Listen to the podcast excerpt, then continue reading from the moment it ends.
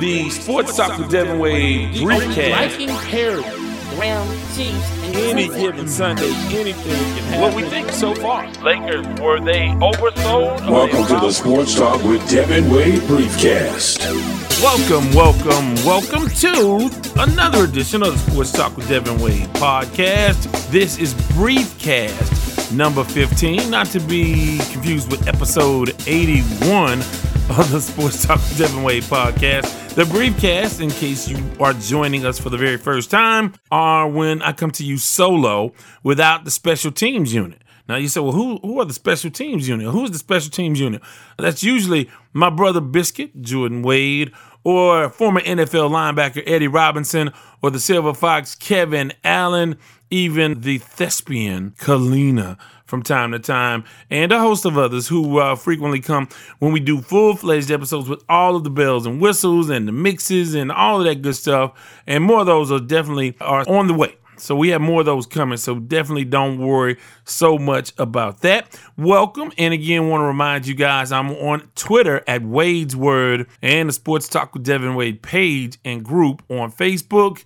And uh, just whenever you can, always comment and uh, like, subscribe, all of those, download, all of those things. And uh, so we can keep this thing going and growing and getting bigger and better. You you know the spiel. And, and if you don't, Hey, now you've heard it, and you'll hear it again, I'm sure, because again, each time out we have new folks who tune in for the very first time. And if you are tuning in for the first time, I encourage you to go back and listen to full fledged episodes and see how much fun we are having. And on the briefcast, I usually only hit you on a couple of things. I'll go into a few things, including the NCAA tournament. And I can tell you guys, I'll tell you how to participate with me if you like. And I'll give you my final four memories. And we'll get into the baseball contracts. So those are the things we'll mostly focus on. Although once I get to rolling, we never quite know which direction we're going. Let me start out by saying happy, happy birthday to Melissa Brewer. She's a frequent listener and, of course, a member of the TFE family. If you don't know what that is, that's the Friday Express group on uh, Facebook. I have the Friday Express here. Well, here, you don't know where here is. Here is in Houston, Texas, each and every Friday on KTSU 90.9. In fact, that is a place where you can catch the podcast as well, ktsusradio.com to listen to the podcast on there as well. So want to ha- wish her a very happy birthday. Her and her husband Marcus, they listen frequently and she is always supportive and I love her comments. So I get a chance to read some of her comments on SoundCloud. I don't get a chance to read frequently enough the comments on iTunes, but I'll definitely try to make more of an effort to do that. So with that, I want to get started with the NCAA tournament. I'll tell you what, man, I'm excited. It's hard. It's hard to get excited like you used to get excited. And I hate to be like, oh, times were better then. And I need to come up with my old person voice. I'm like, what's my old uh, oh, I don't know. I need to imitate. Maybe I can just talk in my own voice at, at this point. But uh, Uh, you know, I see, you know, I talk about the olden days. Well, you know, I, I mean, really, honestly, for in my youth, my favorite, my absolute favorite sporting event of all was the NCAA tournament. It was the greatest thing. It helped that the University of Houston was really, really good, and Phi Slama Jama and all of those things were really, really rolling. So that came in a timely fashion, but you just loved it. It was such a, a, a wonderful thing. And I'll tell you why. It goes back to really name recognition. And you knew who the players were because the players had to do at least three years. And then they couldn't just go pro like they do now. They had to file with the NCAA something called hardship. You had to file hardship. And that meant, oh, you had family circumstances that dictated that you had to leave school to go make money and go work. And then they would approve you to go hardship and because of your hardship, you could go play in the NBA. Now, I'm not begrudging the fact that once you're 18 and you're grown, if you can go to war and you can go fight for the country, you can go play some damn basketball. So, or NFL, whatever. I don't have any problem with that. However, it does erode and it sort of makes me nostalgic for old time basketball. Take, for example, a guy like Zion Williamson. Now, what if you knew for the next two years Zion would be playing in college? And not only that, he'll be playing with some of the same guys he's playing with.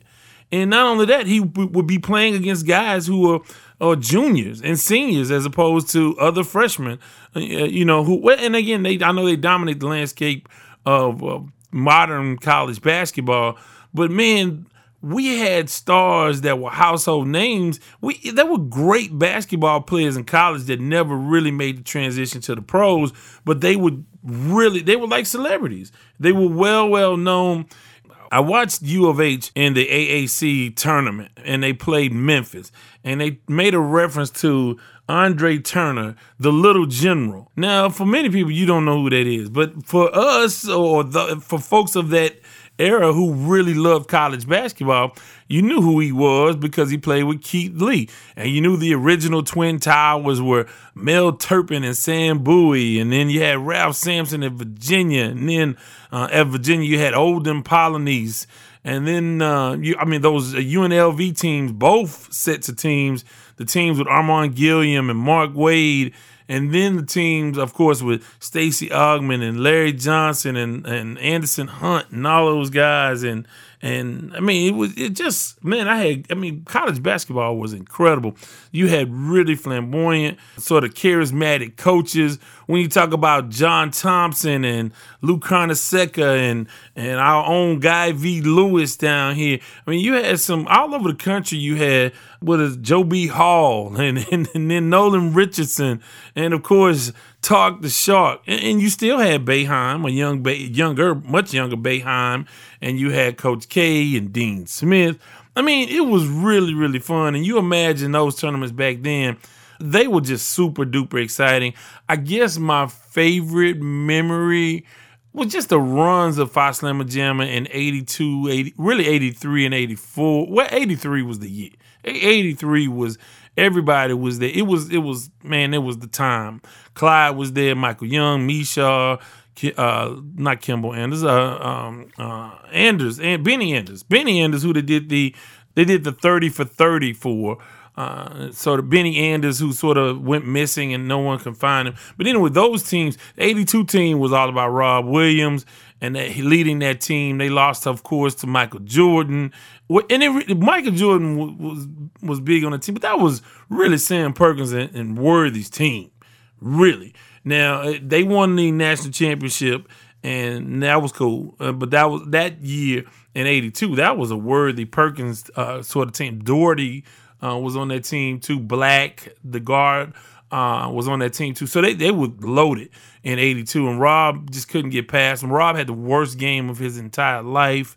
Uh, that night, and that broke my heart. But then you come back in '83, and that game with Louisville, which I didn't see all of, and I have to tell you why I went had a choice. I could go fishing with my cousin, which I'm not even a, a outdoors person, but yeah, I had a chance to go to Galveston and St. Luis Pass to go fishing or watch that game. I was so confident that they would win that I went fishing.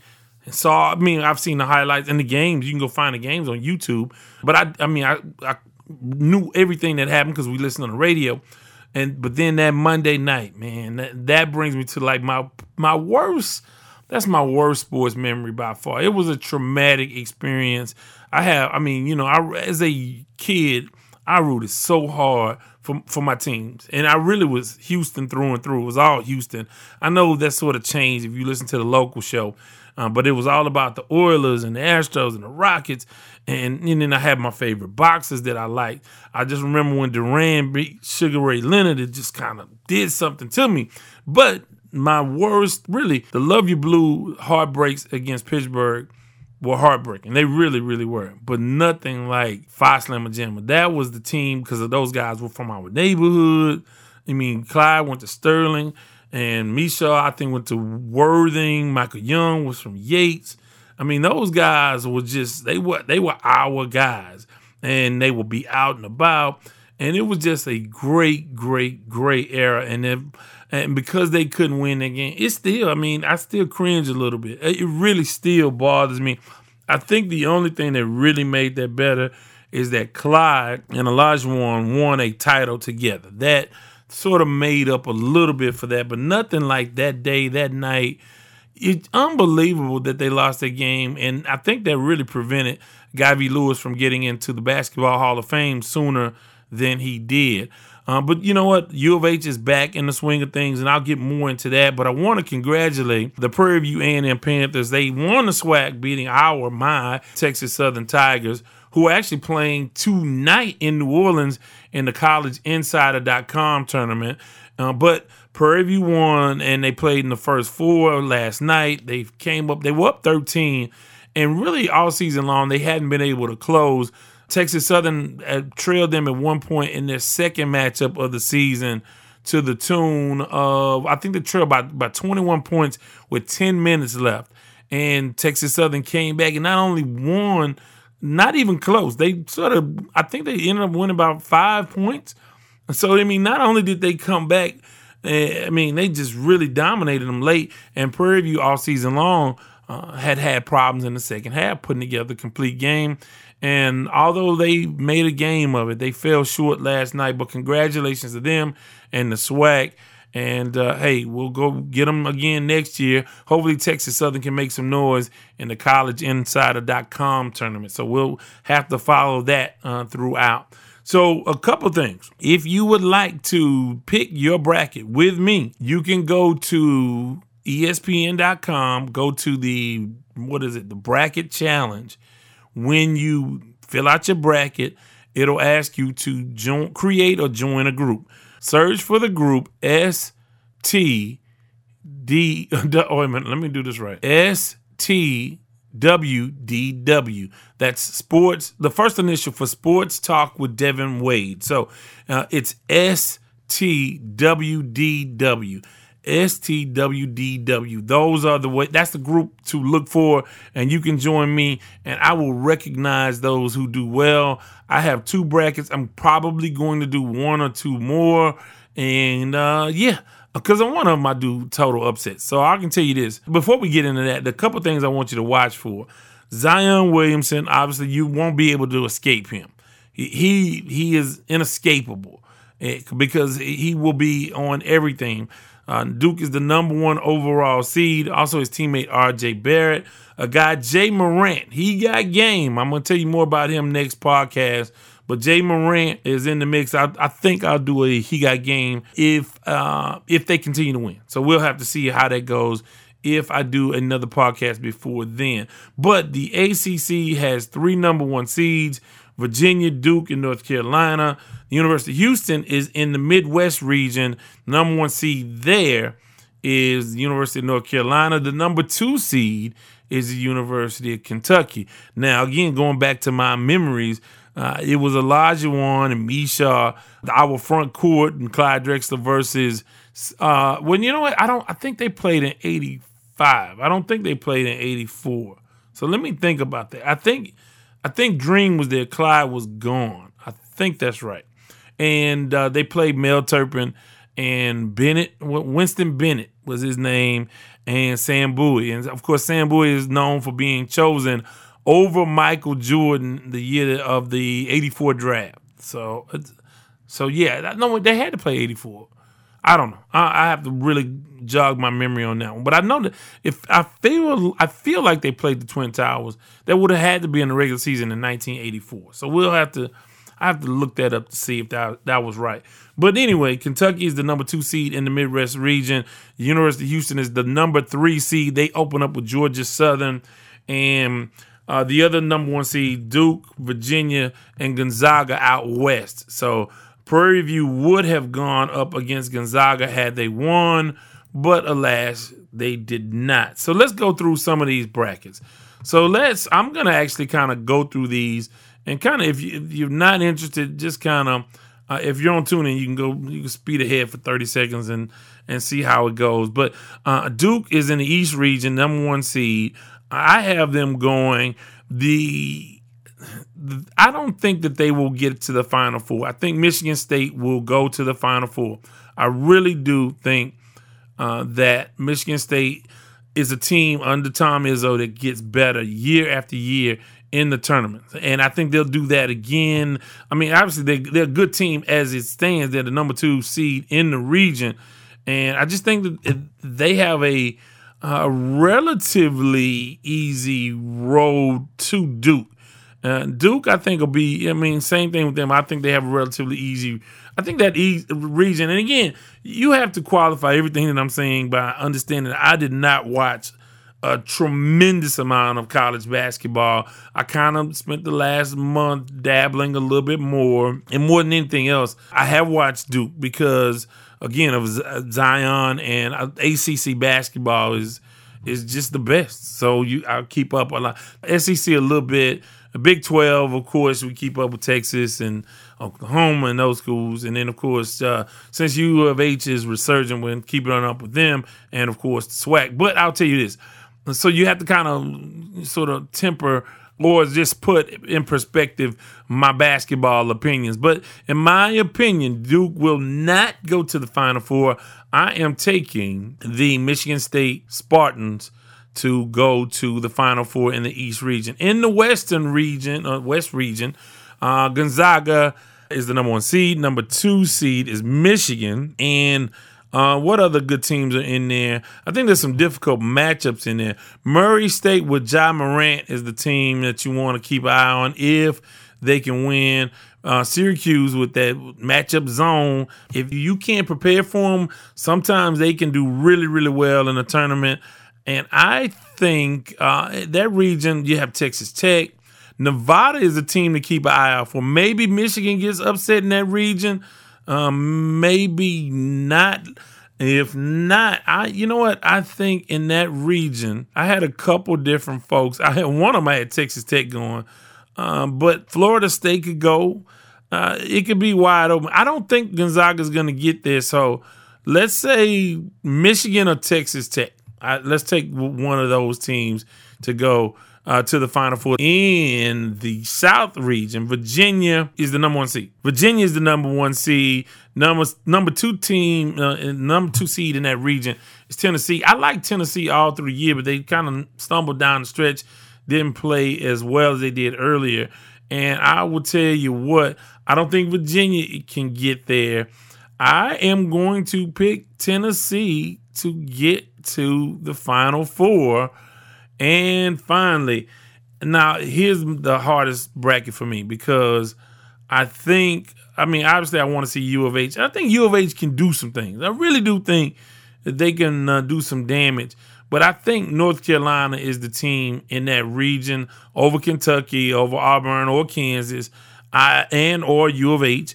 So I will take North Carolina in the Midwest region to take on Tennessee. I'll take Tennessee. I'll take uh, North Carolina and Michigan State in the finals, and I will take North Carolina to win it all. I know everybody's favorite team seems to be the Duke Blue Devils, but I just don't think they shoot well enough outside. I love the athleticism and the shooting and the speed and the pace that North Carolina play with. And then you have a guy like Luke Maye who's playing in, who could be going back to the Final Four again. He's a national champion. So um, maybe, just maybe, uh, this is North Carolina's year. But again, like anything else, uh, this thing can be derailed by one big upset. One major upset can upset, uh, just turn the whole tournament upside down. That's why nobody ever gets it perfect. And I know that there's an offer out there for a billion dollars, oh, actually a million dollars a year if you pick all of them correctly. That's out there. And then, I mean, everybody's filling out a bracket. It's a whole lot of fun. I used to do more office brackets. I don't, I mean, obviously, I haven't done that, but it's better to do it in our little sports talk with Devin Wade community with all the folks who watch basketball all of the time. So, teams that I like uh, to do some some upsets, possibly, possibly teams that I didn't mention, or I look for a team uh, like Nevada. Nevada is a team you might want to look for uh, to do something. Uh, let's see who else. Let me, as I peruse, maybe Auburn. A lot of people think, well, hey, you know, they played their best basketball in the SEC tournament. Uh, we'll see. Let's look look at them. Uh, another team, St. Mary's, is a team that beat Gonzaga and to win that conference. So maybe that's a team you look at as well. So, uh, but anything can can happen in this thing, man. It's going to be a whole lot of fun, and hopefully, you know, we'll have to see what LSU does. They play Yale to open up with, but their coach was derailed by the the wiretapping situation. So that's you know that's where we are with that. But again, if you want to pick with me, go to ESPN.com, go to the bracket challenge or the tournament challenge, whatever it's called. The tournament challenge is what it's called. The tournament challenge. And when you, after you fill out your brackets and you're looking for a group, it's STWDW. Just, hey, sports talk with Devin Wade. So, with that, want to shift gears a little bit, talk about baseball. Baseball actually had an opening day which is ridiculous. Baseball, baseball is gonna have to get out of its own way. First of all, they're trying to change all these rules to shorten the games, and I realize that some of those American League games, especially, can go on for five hours if you don't watch them.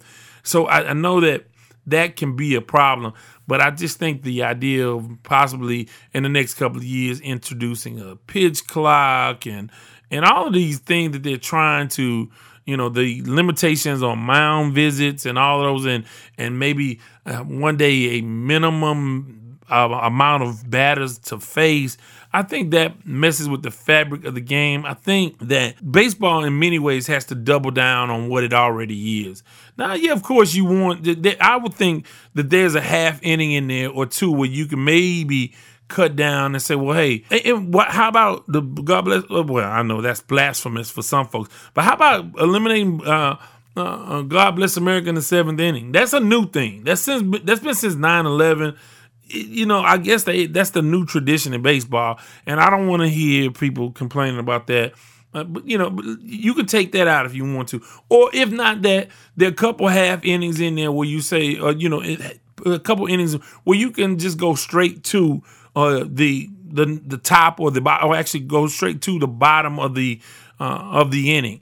Uh, maybe after the first inning, go straight to the second inning, where you can kind of eliminate a, a, big commercial break or two in there. I, I, just think that there are a couple things that you can do that way without tampering with the game. But if that's not enough to, to sort of be hinting at and working towards fundamentally changing aspects of baseball, you have opening day in Japan. And now, opening day was today. Now, the rest of the uh, Major League uh, Baseball won't open in, until like uh, the night of the national championship.